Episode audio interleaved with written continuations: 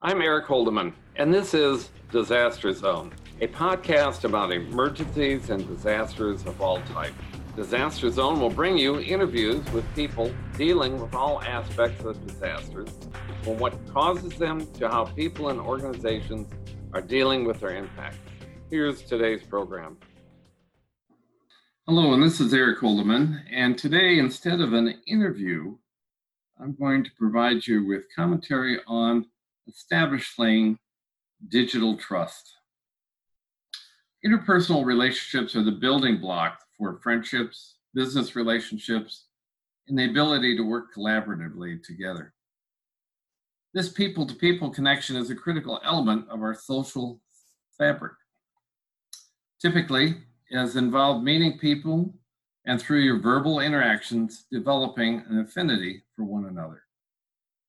There can also be a common element that draws you together from working on a project or being a soccer mom and meeting other soccer pa- parents. The draw is the need for personal interaction with others. The setting is almost meaningless. There just needs to be the person-to-person connection that clicks. Once you make the connection to another person, you begin to spend time with them. This can come in the form of meetings, conferences, and shared meals or other social events. This interaction provides a context for you to get to know one another as individuals. Over time, your knowledge of the person and their values and views of the world quite normally grows to the point that you begin to trust the person.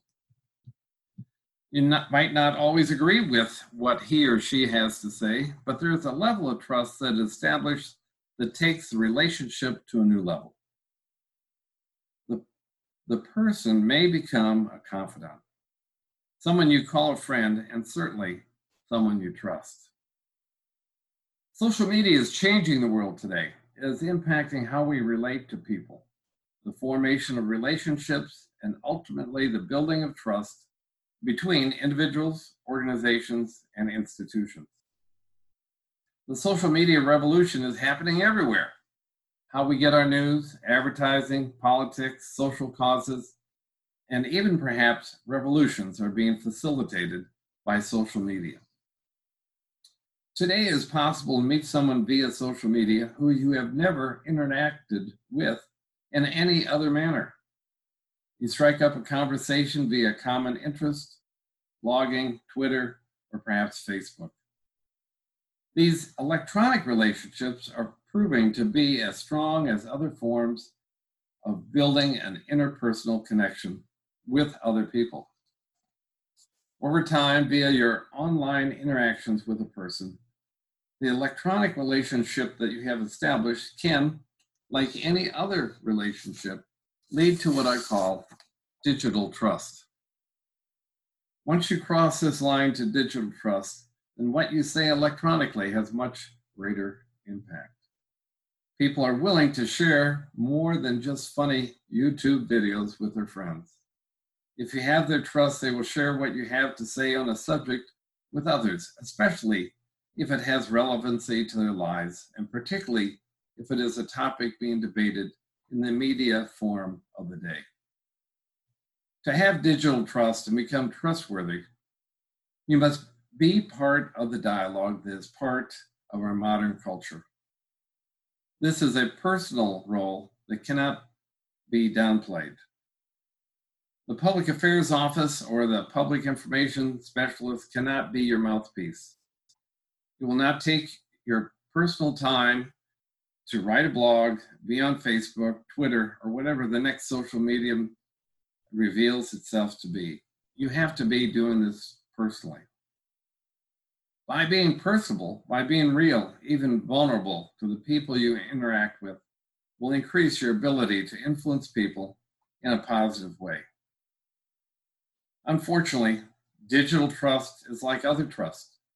Once established, don't violate it, because once trust is lost, it's very hard to earn it back.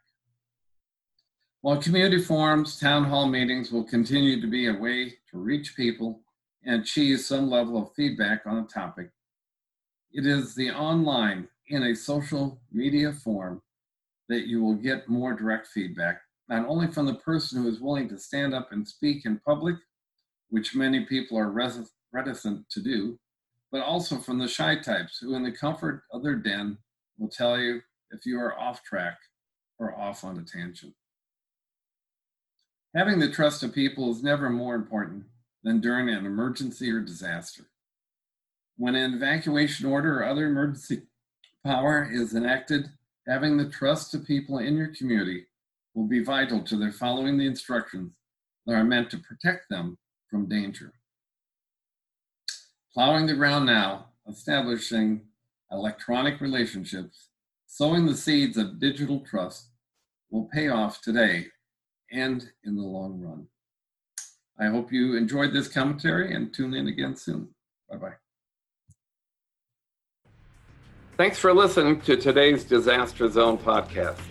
Tune in again soon for more information on all aspects of disasters and what people and organizations are doing about them.